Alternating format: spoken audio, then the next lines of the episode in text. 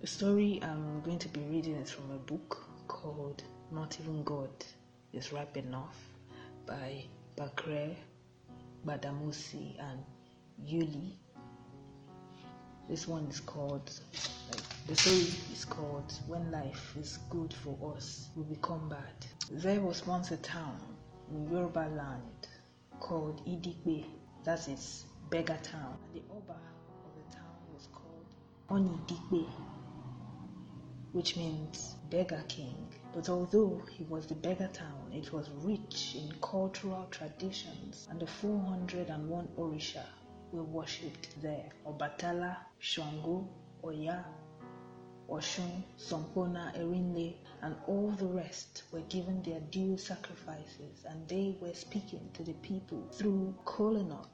Now it had happened that the Oba died and that the people were going to elect a new king. Then all the candidates started to go about at night to bribe the kingmakers, and they were all looking for favors in return. Those who had money spent it extravagantly.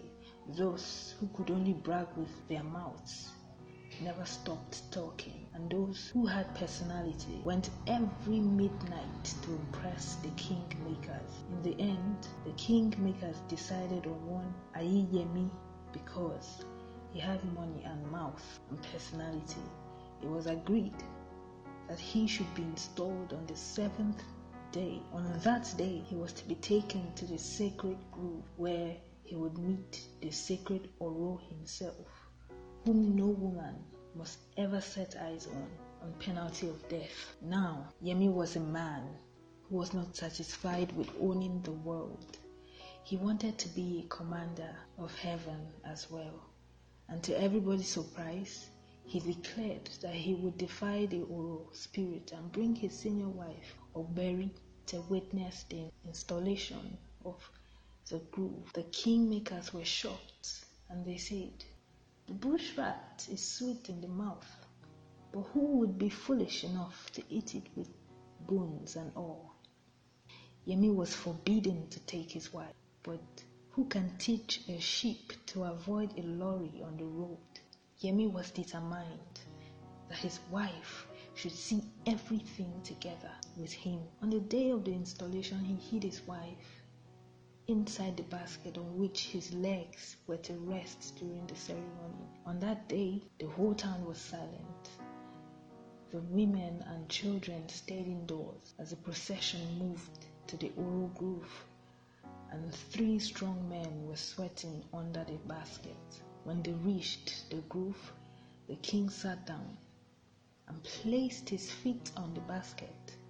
He was laughing, sweet laughter in his belly, as he was thinking how he had fooled all the priests, the Shango priest sitting on the right, the Oya priest sitting on the left, and all the other worshippers filling the grove. All the sacrifices for Oro had been prepared and were placed on the altar. The Baba Olorisha began with the divination.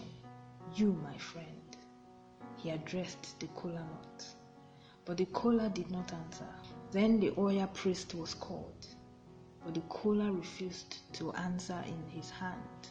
Now the Ogun priest was called, but Ogun refused to come from Ire, and the kola was silent. Whoever tried to divinate, the kola showed three blind eyes, and one lonely eye stared at the sky. There was great excitement.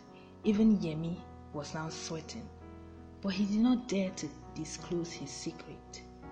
At last, the whole matter was handed over to the Babalawo, the father of secrets. He brought out the palm nuts and consulted Ifa, and Ifa spoke and said, Poverty never kills a person, but too much good luck may kill a person. When the hen jumps on a rope, the hen will feel giddy, and the rope will feel giddy too. The man who is to inherit the widow is not likely to provide medicine to cure the sick husband. And so, the father of secrets continued to recite Ifa until he finally said, The king's wife wants to know the secret.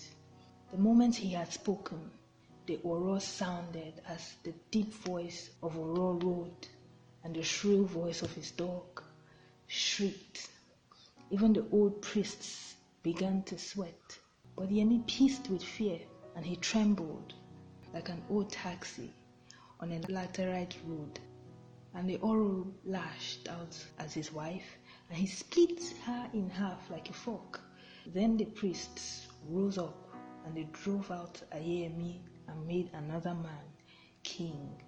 Yemi received punishment that was more than punishment. We threw our cutlass at a squirrel. The squirrel escapes and the cutlass gets lost too. Yemi lost his title and his wife as well.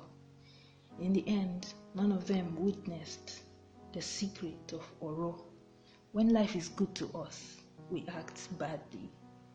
Thus, the Babalawos have been saying since that day, and they usually add a song. Enjoy the world gently.